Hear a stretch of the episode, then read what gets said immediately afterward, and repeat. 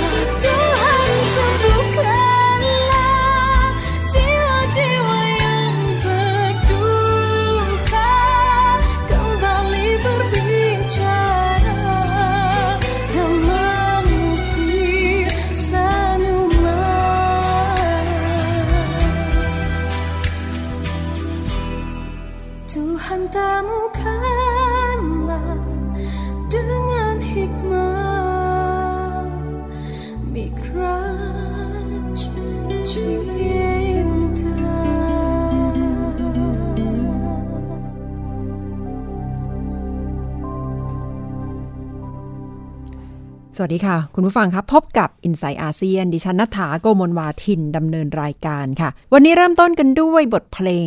สบายๆ จากประเทศมาเลเซีย บรรยากาศสบายๆ ของบทเพลงนี้ต่างจากบรรยากาศการเมืองที่กำลังร้อนระอุ โดยเฉพาะในการประท้วงที่จัตุรัสเมเดกากลาง กรุงกัวลาลัมเปอร์เมื่อวันเสาร์อาทิตย์ที่ผ่านมานะคะ นัดกันล่วงหน้ากันนานหลายเดือนค่ะสำหรับกลุ่มผู้ประท้วงที่ใช้ชื่อว่ากลุ่มเบอร์เซที่แปลว่าภาคีของการร่วมกันต่อต้านคอร์รัปชันเป็นภาษามาเลยแปลว่า สะอาด กลุ่มเบอร์เซนัดรวมตัวกันหลายครั้งแล้วค่ะ ปีที่แล้วใช้ชื่อเบอร์เซ4.0 ย้อนกลับไปก็คือเบอร์เซ4.3 เกิดขึ้นเป็น 10 ปีแล้วนะคะสำหรับ กลุ่มนี้ เพราะว่าต้องการที่จะตรวจสอบการทำงานของรัฐบาล โดยเฉพาะพรรคอัมโนช่วงนี้รวมพลังกันอีกครั้ง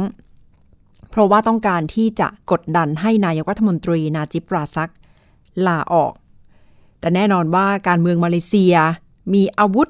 ทางการเมืองที่สำคัญเพื่อที่จะป้องปรามกลุ่มผู้ประท้วงค่ะ คุณสาวลักษ์จากวิวัฒนากุลได้เดินทางไปติดตามสถานการณ์การประท้วงที่เกิดขึ้นนะคะ และดิฉันได้สอบถาม ถึงความเป็นไปพลังของภาคประชาชนในมาเลเซีย ว่าจะเดินหน้ากดดันรัฐบาลได้มากน้อยแค่ไหน แล้วอาวุธสำคัญที่รัฐบาลใช้ปราบปรามประชาชนคืออะไร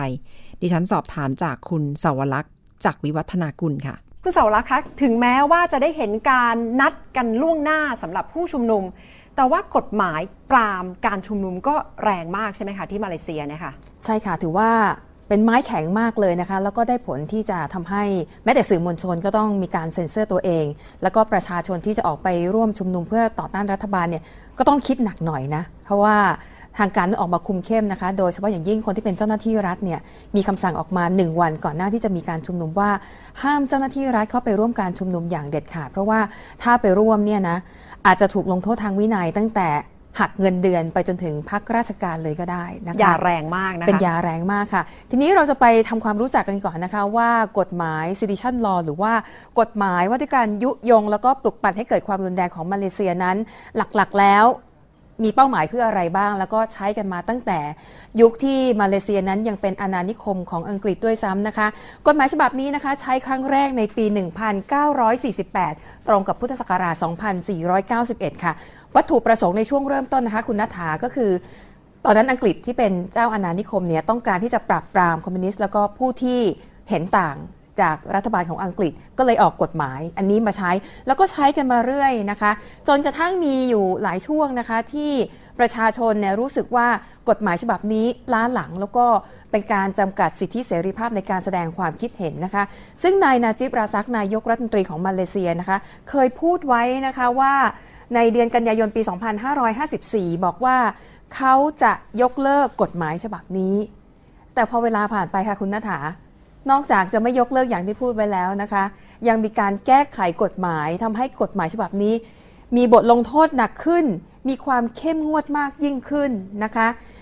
หลักๆกฎหมายฉบับนี้นะคะก็คือ ห้ามการกระทำคำพูดหรือการเผยแพร่ข้อมูลที่ถือเป็นการดูหมิ่นเหยียดหยามรัฐบาล แล้วก็สุลต่านทั้ง 9 รัฐ คือสุลต่านทั้ง 9 รัฐเนี่ยก็จะสลับผัดเปลี่ยนกันขึ้นมาครองราชเป็นกษัตริย์ของมาเลเซียนะคะ นอกจากนี้ค่ะการกระทำใด ๆ ที่สร้างความเกลียดชังทางเชื้อชาติและศาสนาก็ถือว่าอยู่ในข่ายกฎหมายนี้ด้วย หากดูจริงๆเนี่ยมันสามารถตีความได้กว้างมากคุณนัฐา ดังนั้นเนี่ยหลายคนบอกว่ารัฐบาลกำลังใช้กฎหมายนี้ ในการปราบปรามผู้ที่เห็นต่าง แค่นี้ว่ายาแรงแล้วนะคะ ยังมีกฎหมายฉบับล่าสุด แรงกว่านี้อีก นั่นคือกฎหมายต่อต้านการก่อการร้าย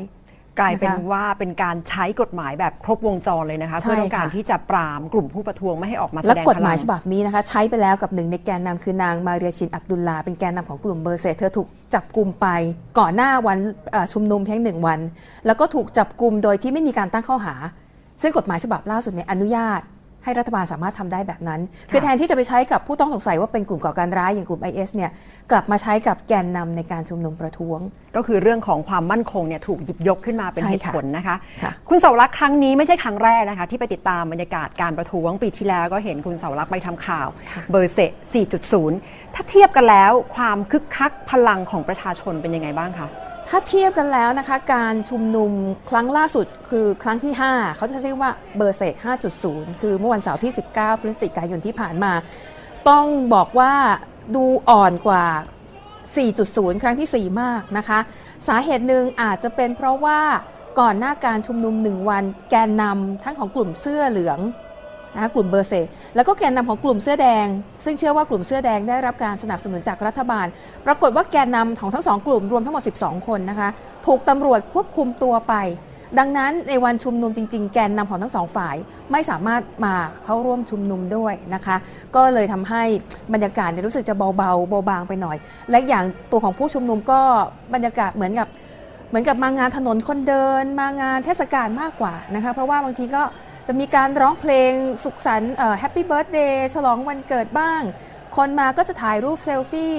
กันบ้างเป็นหลักนะคะค่ะแต่ว่ากิจกรรมที่จะมีการเคลื่อนไหวจริง ๆ ทางการเมืองเนี่ยไม่ค่อยมีสักเท่าไหร่นะคะ กลายเป็นว่าการที่ถูกควบคุมตัวไปสำหรับแกนนำของสองฝ่ายเนี่ยทำให้พลังความเข้มข้นเนี่ยลดลง แล้วสื่อเองล่ะคะ ได้ข่าวว่าสื่อมาเลเซียเองทำงานยากทีเดียวนะคะ หนักมากนะคะ ก็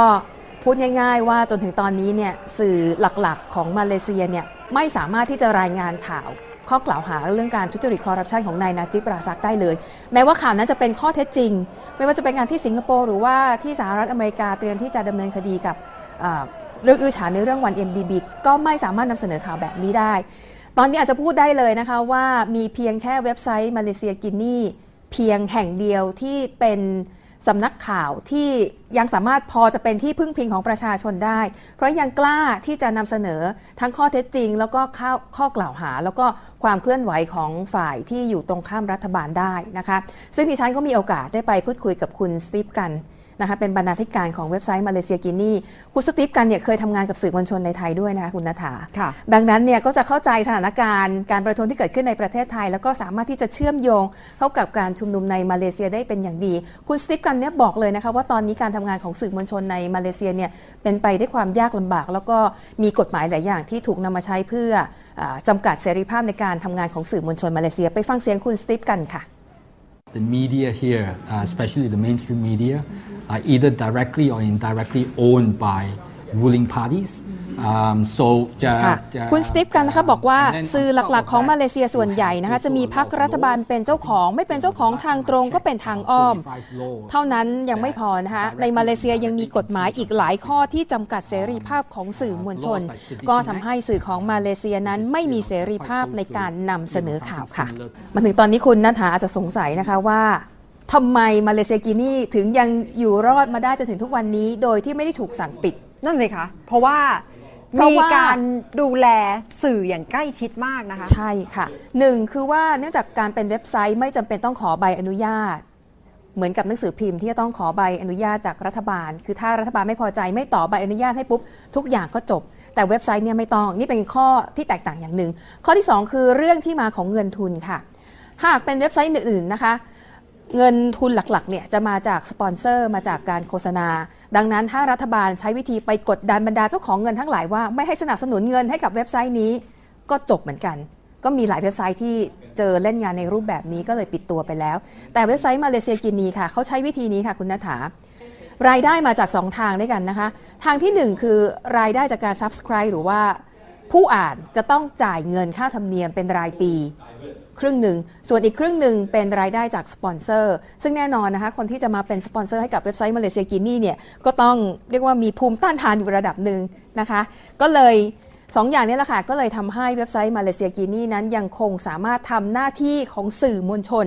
ที่เผยแพร่ข้อเท็จจริงอย่างสมดุลทั้งของฝ่ายรัฐบาลและของฝ่ายค้านได้ โดยที่ตัวเองก็ยังสามารถอยู่รอดในเชิงของธุรกิจได้อีกด้วยนะคะ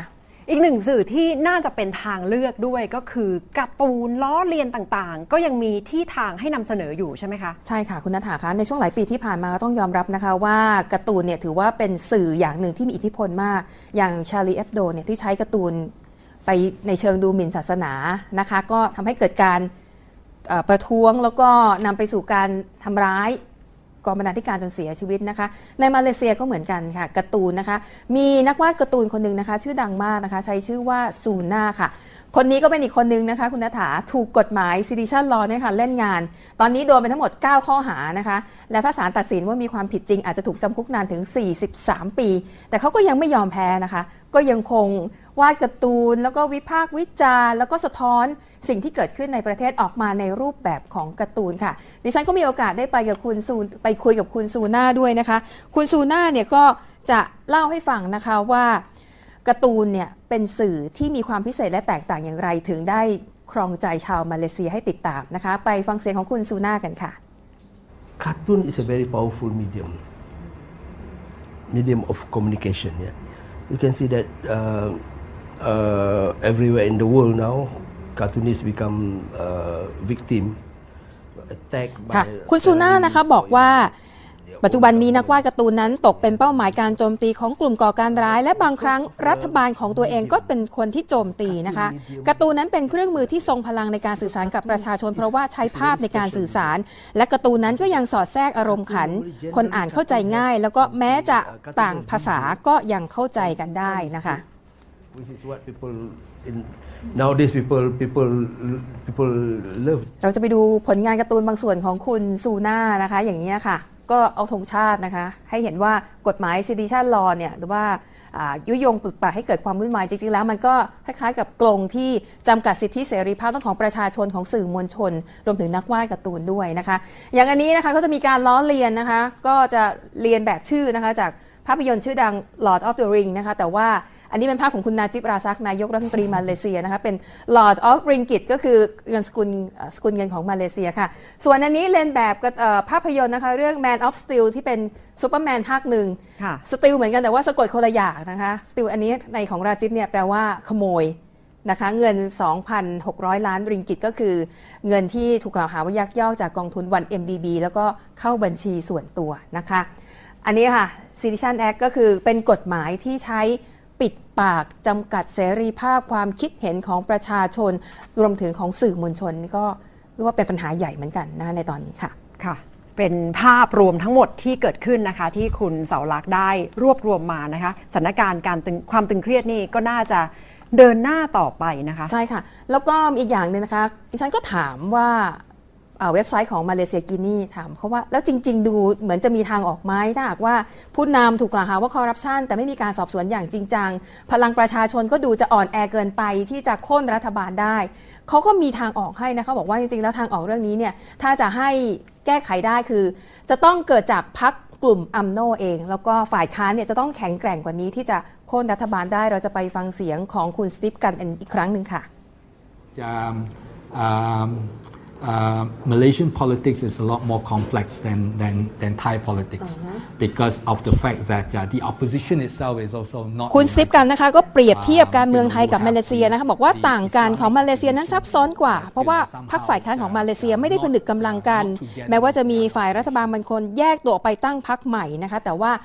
กลุ่มอัมโนนั้นยังคงแข็งแกร่งอยู่ และต่อให้มีการเลือกตั้งใหม่ ซึ่งก็มีกระแสข่าวว่าอาจจะจัดการเลือกตั้งเร็วขึ้น อาจจะเป็นปีหน้า ถ้าเลือกใหม่จริง อัมโนก็ชนะอีกนั่นแหละ เพราะว่าฝ่ายค้านก็ไม่เข้มแข็งค่ะนะคะและรัฐบาลเนี่ยยังครองเสียงของประชาชนในพื้นที่ชนบทได้ค่ะตามกำหนดเดิมเนี่ยต้องเลือกตั้งปีใช่2018 ถ้าเลื่อนมาเป็นปีหน้าก็ค่ะเร็วขึ้นนะคะ ถูกต้องค่ะต้องติดตามนะคะ ก็คงจะได้เห็นคุณเสาลักษณ์ไปติดตามอีกนะคะค่ะเป็นการฉายภาพกันอย่างเต็มอิ่มเลยนะคะสำหรับฉากการเมืองมาเลเซียที่กำลังเกิดขึ้น ไม่ว่าจะเป็นอารมณ์ความรู้สึกของผู้ที่เข้าร่วมประท้วง การ แสดงออกของสื่อมวลชนที่ต้องทำงานภายใต้บรรยากาศที่เป็นไปอย่างจำกัด ถูกคุมเข้มในเรื่องของเนื้อหาในการนำเสนอ พร้อมๆกับอาวุธของรัฐบาลที่สามารถปราบปรามผู้ประท้วงได้อย่างเข้มข้นค่ะ แต่ก็ยังได้เห็นพลังของคนมาเลเซียที่ออกมาประท้วงกันในช่วงเสาร์อาทิตย์ที่ผ่านมา ซึ่งก็ยังไม่แน่ใจว่า จะเกิดขึ้นครั้งต่อไปหรือไม่ เพราะว่าแกนนำคนสำคัญหลายๆ คนถูกควบคุมตัวไป ขณะนี้กำลังมีกระแสการประท้วงปรับปรายเพื่อเรียกร้องให้ปล่อยตัว บรรดาแกนนำที่ถูกควบคุมตัวไปนะคะ และการเลือกตั้งของมาเลเซียก็อาจจะเกิดขึ้น เร็วกว่าที่ได้วางแผนกันไว้ก่อนหน้านี้ พักกันสักครู่ก่อนนะคะ คุณผู้ฟังคะและกลับมาติดตามอีกหนึ่งการเลือกตั้งที่กำลังถูกวิเคราะห์กันไปหลากหลายทิศทางค่ะ สำหรับผลการเลือกตั้งประธานาธิบดีสหรัฐ สักครู่กลับมาค่ะ inside ASEAN..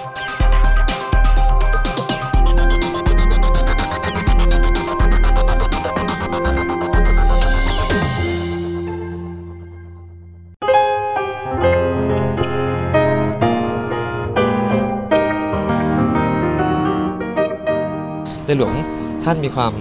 มีสมาธิดี แล้วก็มีความอดทน แล้วก็แน่วแน่ในในเรื่องที่ที่ตัวเองคิดและแน่วแน่ในในเรื่องที่ตัวเองจะทำเพราะฉะนั้นผมก็เลยเอาสิ่งเหล่านี้มาเป็นเหมือนกับว่าเราเวลาเราจะทำอะไรแต่ละอย่างเราต้องมีความแน่วแน่ มีสมาธิแล้วต้องมีดิเรกชันที่ชัดเจน มีเป้าหมายที่ชัดเจนนะครับพอเพียงแต่พอเพียงที่ที่ในหลวงท่านตัดไม่ไม่ใช่ว่าทำแค่นี้ฉันจะอยู่แค่นี้ แต่หมายความว่าต้องทำแล้วให้พอ คำว่าพอเพียงของท่านทำแล้วต้องให้พอให้พอใช้ ให้พออยู่ได้ ไว้เหลือซะก่อนแล้วถึงค่อยเอาไปแจกจ่ายหรือเอาไปขายหรือไปอะไร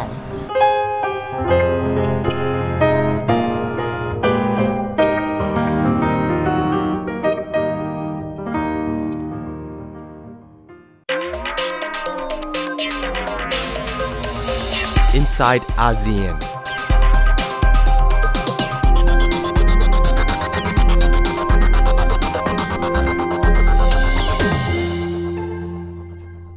กลับมาติดตาม i n s i ซต์อาเซียนกันอีกครั้งนะคะ คุณผู้ฟังคะ เข้าสู่ ช่วงที่ 2 เมื่อสักครู่ดิฉันได้เกริ่นไว้เรื่องของการเลือกตั้งประธานาธิบดีสหรัฐ ถึงแม้ผลการเลือกตั้งจะออกมา ชัดเจนว่าว่าที่ประธานาธิบดีคนใหม่คือโดนัลด์ทรัมป์ยังเกิดคำถามตามมาอีกหลากหลายทิศทางในแง่ของการวิเคราะห์ผลการเลือกตั้ง โดยเฉพาะเสียงของผู้หญิง ซึ่งตอนแรกคาดการณ์กันอย่างมากว่า น่าจะ เป็นชัยชนะของฮิลลารีคลินตันอย่างชัดเจนน่าจะกวาดเสียงผู้หญิงไปได้ แต่ปรากฏว่าผู้หญิงผิวขาวชนชั้นแรงงานจำนวนมาก ไปเทคะแนนให้ทรัมป์ด้วยเหตุผลที่ว่า คิดว่าการพูดคุกคามหรือว่าดูหมิ่นผู้หญิงของทรัมป์ไม่ใช่เรื่องใหญ่เป็นเรื่องที่น่าเอ็นดูด้วยซ้ำไป แล้วสำหรับผู้หญิงที่ต่อสู้เรื่องเพศสภาพ การ เรียกร้องความเสมอภาค ทั้งในเรื่องค่าจ้างแรงงานบทบาทในเรื่องเพศ จะทำความเข้าใจกับท่าทีของผู้หญิงที่ไปลงเสียงให้ทรัมป์อย่างไร คิดยกกำลังสองดิฉันคุยกับอาจารย์ชลิดาพรส่งสัมพันธ์นะคะ ขอให้วิเคราะห์ แง่มุมต่างๆ ผ่านมุมมองเรื่องเพศสภาพค่ะ ได้เห็นพลังของผู้หญิงจำนวนหนึ่งนะคะ ที่ไปเลือกฮิลลารีคลินตันไม่มากพอเหรอคะอาจารย์คะ คือคือการที่ฮิลลารีคลินตันแพ้การเลือกตั้งครั้งเนี้ยนะคะก็จะถูกบอกว่าเป็นเพราะว่าผู้หญิงไม่ออกไปเลือกคลินตันคือไม่สนับสนุนเขามากพอนะคะอีกประเด็นหนึ่งก็คือจะบอกว่าผู้หญิงความเป็นหญิงเนี่ยพอเอาเข้าจริง ๆ แล้วไม่แข็งแรงนะคะไม่ได้มีน้ำหนักมากเท่ากับเรื่องของอชาติพันธุ์หรือว่าชนชั้นนะคะก็เลยทำให้แพ้ แต่จากผู้หญิงจำนวนมากที่ดิฉันได้สัมภาษณ์ช่วงที่ไปทำข่าว บอกว่าเลือกตั้งใจที่จะเลือกฮิลลารีคลินตันเลย เพราะว่าเป็นผู้หญิงนี่แหละ แล้วก็เชื่อว่าเป็นผู้หญิงที่เก่ง แล้วบอกว่าถึงแม้จะเป็นผู้ชายก็จะเลือกฮิลลารีคลินตันคือมีทั้งความเชื่อในความที่ฮิลลารีคลินตันเป็นผู้หญิง แล้วก็เป็นคนที่เก่งด้วย แต่ว่าถ้าไปเทียบกับคนที่เลือกโดนัลด์ทรัมป์ ฐานเสียงดูเหมือนจะมองคนละแบบใช่ไหมคะ มองแค่ว่าเป็นผู้หญิงแล้วเลือกใครเนี่ยอาจจะทำให้ภาพที่ได้มันคลาดเคลื่อนนะคะ เพราะต้องยอมรับว่าผู้หญิงผิวขาวจำนวนไม่น้อยเลือกโดนัลด์ทรัมป์นะคะ และที่เลือกทรัมป์เนี่ยส่วนหนึ่งเป็นเพราะพรรคคือนิยมชมชอบริพับลิกันนะคะ ดูเหมือนน้ำหนักของการ ยึดโยงนะคะกับพักเนี่ยจะมีมีน้ำหนักสูงกว่าเรื่องของความเป็นหญิงความเป็นชายนะคะในหลาย ๆ คนไอ้นี่พูดตามตามที่ฝรั่งว่านะคะจากการสำรวจเนี่ยนะคะผู้หญิงเหล่านี้ผิวขาวเหมือนฮิลลารีคลินตันก็จริงนะคะแต่ว่า ระดับการศึกษาและประสบการณ์ชีวิตที่ต่างเนี่ยเขาก็จะไม่ไม่อินน่ะไม่รู้สึกว่าฮิลลารีคลินตันเนี่ยนะคะเป็นตัวแทนของเขาอย่างไร เพราะฉะนั้นผู้หญิงที่อินกับฮิลลารีคลินตันเนี่ยนะคะเป็นผู้หญิงที่ภูมิหลังทางสังคมคล้ายคลึงกับคลินตันเองนะคะทีนี้พอฮิลลารีคลินตันไม่ชนะในการเลือกตั้งครั้งนี้ จะเท่ากับว่าการต่อสู้ในประเด็นเรื่องเพศสภาพในสังคมสหรัฐกำลังจะถอยหลังไหมคะ คนอเมริกันจำนวนไม่น้อยนะคะ ที่มีความรู้สึกว่าเรื่องนี้ไม่ใช่เรื่องใหญ่ และมีผู้หญิงอเมริกัน ซึ่งในที่สุดไปโหวตให้โดนัลด์ทรัมป์เนี่ยที่บอกว่าเขาไม่รู้สึกว่าสิ่งที่ทรัมป์ทำและพูดเนี่ยเป็นเรื่องที่ไม่ดี แล้วเขามีความรู้สึกว่าเขาชอบเสียอีกนะคะ การที่ถูกผู้ชาย แต่เนื้อต้องตัวอย่างที่ทรัมป์ทำอะไรแบบเนี้ยคนมีเพศสภาพหญิงเพราะเอาเข้าจริง ๆ แล้ว ความเข้าใจและการตีความเกี่ยวกับ เรื่องเพศที่เหมาะสมนะไม่เหมือนกัน ผู้หญิงและผู้ชายในสหรัฐอเมริกาจะมีความกังวล หรือให้ความสำคัญกับประเด็นอยู่บางเรื่องนะคะเรื่องปากท้องเรื่องการจ้างงานอย่างเงี้ยนะคะแล้วเขารู้สึกว่าดูเหมือนว่าโดนัลด์ทรัมป์ตอบโจทย์มากกว่า นะคะ ทั้งที่ไม่ชอบคนนี้ไม่ชอบเลยไม่สนับสนุนนะคะ แต่เลือกเพราะคิดว่าจะแก้ปัญหานี้ได้มากกว่านะคะ ในฐานะที่อาจารย์ศึกษาเรื่องเพศสภาพมานานนะคะ เรื่องของปรัชญาสตรีนิยม ซึ่งเวลามองก็จะต้องมองทั้งในในมิติ เพศสภาพ ชนชั้น สีผิว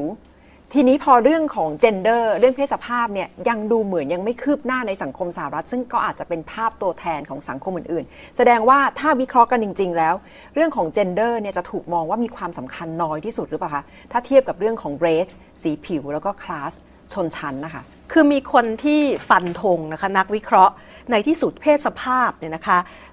ไม่มีความเหนียวแน่นพอไม่มีพลังพอที่จะดึงให้คนดำเนินการทางการเมืองนะคะในที่สุดจะสู้สีผิวไม่ได้อะไรอย่างเงี้ยแต่ดิฉันคิดว่าประเด็นหลักเนี่ยนะคะก็คือต้องดูว่าเพศสภาพ ไปเจอกับอะไรนะคะในคนคนหนึ่งคนในคนชนชั้นที่ต่างกัน คนสีผิวต่างกันเนี่ยมีประสบการณ์มีวิธีมองในเรื่องความเป็นผู้หญิงไม่เหมือนกัน ผู้หญิงจำนวนมากนะคะสีผิวเดียวกันเนี่ยแต่มองว่าฮิลลารีคลินตันเป็นตัวแทนของความเป็นหญิงที่เขารู้สึกว่าไม่เหมาะสมอย่างเงี้ยนะคะก็จะมีความหลากหลายพวกนี้อยู่นะคะถ้าเรายังยืนยันจะมองผู้หญิงเหมือนเป็นก้อนเดียวกัน เป็นก้อนที่ที่ไม่มีความแตกต่าง ภายในเนี่ยก็เราก็จะเข้าใจผิดนะคะ แล้วก็จะไปมองว่าแคตตากรีที่เรียกว่าผู้หญิงเนี่ยไม่มีความสำคัญในทางการเมืองแท้ที่จริงต้องไปดูว่ามันเจอกับอะไรบ้าง ความน่าเป็นห่วงจากนี้ไปสำหรับนโยบายที่คงจะออกมาของโดนัลด์ทรัมป์แล้วอาจจะนำไปสู่การกีดกันเรื่องเพศ เรื่องของอคติต่อกลุ่ม LGBT จะน่าเป็นห่วงขนาดไหนคะคือเราก็ได้เห็นแนวโน้มที่จริง ๆ น่ากังวลมากนะคะ อยู่หลายประการทั้งจากที่เอ่อเอ่อ สิ่งที่ทรัมป์เองพูดนะคะไม่ว่าจะเป็นชื่อของคนที่เขาจะเสนอนะคะเป็นผู้พิพากษาศาลสูงของสหรัฐและอะไรอื่นๆเนี่ยนะคะน่ากังวลมาก แต่ว่าเราก็ได้เห็นเช่นเดียวกันว่ากลุ่มขบวนการภาคประชาสังคมของสหรัฐอเมริกาก็คงไม่ยอม ประธานดีนะคะ คนที่ 45 นี้เช่นเดียวกันนะคะสำหรับคนที่สนใจว่าประชาธิปไตยที่อย่างรากมั่นคงเนี่ยนะคะ เวลาคนสู้กันแล้วเป็นยังไงนะคะ ก็คงจะได้เห็นอะไรมากมายนะคะ ในสหรัฐอเมริกาตั้งแต่มกราปีหน้าเป็นต้นไปค่ะ เป็นเรื่องของมุมมอง เรื่องเพศสภาพนะคะ ซึ่งจะว่าไปแล้วกลายเป็นเรื่องที่ซับซ้อนอย่างมาก และต้องเจอประเด็นที่พุ่งเข้าชนในหลากหลายมิติ โดยเฉพาะเมื่อต้องไปเผชิญกับชนชั้น สีผิว ประเด็นเจนเดอร์ก็เลยกลายเป็นประเด็นเรื่องรองลงไปหรือว่ากลายเป็นเรื่องที่กลับยิ่งสร้างความแตกแยกในกลุ่มผู้หญิงด้วยกันนะคะ เพราะฉะนั้นสำหรับโจทย์ของขบวนการเคลื่อนไหวเรื่องผู้หญิงก็คงจะมีเรื่องให้คบคิดกันอย่างมากว่า ภายใต้สถานการณ์ปัจจุบัน ผู้คนยังเห็นความสำคัญของการต่อสู้ เรื่องของความเสมอภาคในเรื่องเพศมากน้อยแค่ไหน ไม่ใช่โจทย์ใหญ่เฉพาะในสหรัฐค่ะ เพราะว่าเป็นทั่วโลกทีเดียวสำหรับโจทย์เหล่านี้ และสังคมสหรัฐเองสำหรับผู้หญิง ครั้งนี้ก็คงจะผิดหวังไม่น้อยนะคะ โดยเฉพาะผู้หญิงที่สนับสนุนฮิลลารีคลินตันด้วยความคาดหวังว่าจะได้เห็นประธานาธิบดีผู้หญิงคนแรกของสหรัฐ ในประวัติศาสตร์ของประเทศที่ยาวนานถึง 240 ปี แต่เมื่อไม่เกิดขึ้น ก็จะยิ่งกลายเป็นโจทย์ใหญ่ว่าจากนี้ไป พลังของผู้หญิงจะยังคงพลังคงความเคลื่อนไหวได้มากน้อยแค่ไหน พร้อมๆกับเรื่องของการต่อสู้ของคนผิวสี โดยเฉพาะคนแอฟริกันอเมริกัน ถึงกับมีคำวิเคราะห์นะคะว่า ช่วงของประธานาธิบดีโอบามากลับยิ่งสร้างรอยแผลร้าวลึกให้กับสังคมสหรัฐ และผู้คนแอฟริกันอเมริกันจากนี้ไปอาจจะถูกเหยียดสีผิวมากยิ่งขึ้นค่ะ กลายเป็นสถานการณ์ในสหรัฐขณะนี้ดูเหมือนจะกลับหน้ากลับหลังนะคะ ว่าจากมุมมองของผู้คนทั่วโลกที่นึกว่าจะได้เห็นความก้าวหน้า ค่อยๆที่จะเสรีนิยมมากไปเรื่อยๆ แต่ว่าขณะนี้ดูเหมือนว่าจะกลับมาเป็นทางสายขวาจัด อนุรักษ์นิยมสุดขั้วมากขึ้นภายใต้การนำของโดนัลด์ทรัมป์ค่ะ ก็ต้องติดตามต่อค่ะในฐานะที่เป็นประเทศมหาอำนาจของโลก ไม่ว่าจะตกใจ กลัว หรือไม่แน่ใจสำหรับอนาคตของสหรัฐอย่างไร ก็ยังเป็นประเทศที่มีบทบาทสำคัญในเวทีโลกอย่างมากค่ะ วันนี้เราจะลากันไปด้วยบทเพลงจากประเทศสหรัฐอเมริกานะคะ เพลงอเมริกัน ทั้งหมดคือ i n s i ซต์อาเซียนสำหรับวันนี้ค่ะ ดิฉันนัทธาโกโมลวาทิน สวัสดีค่ะ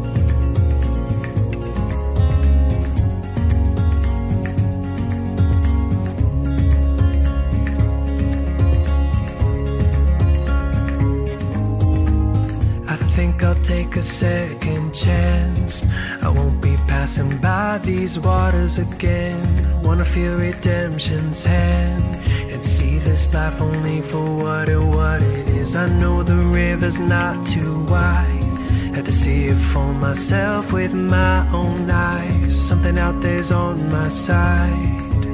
It's not my place to question why. Everybody needs time away to wake up with the sun on the face. I'm not there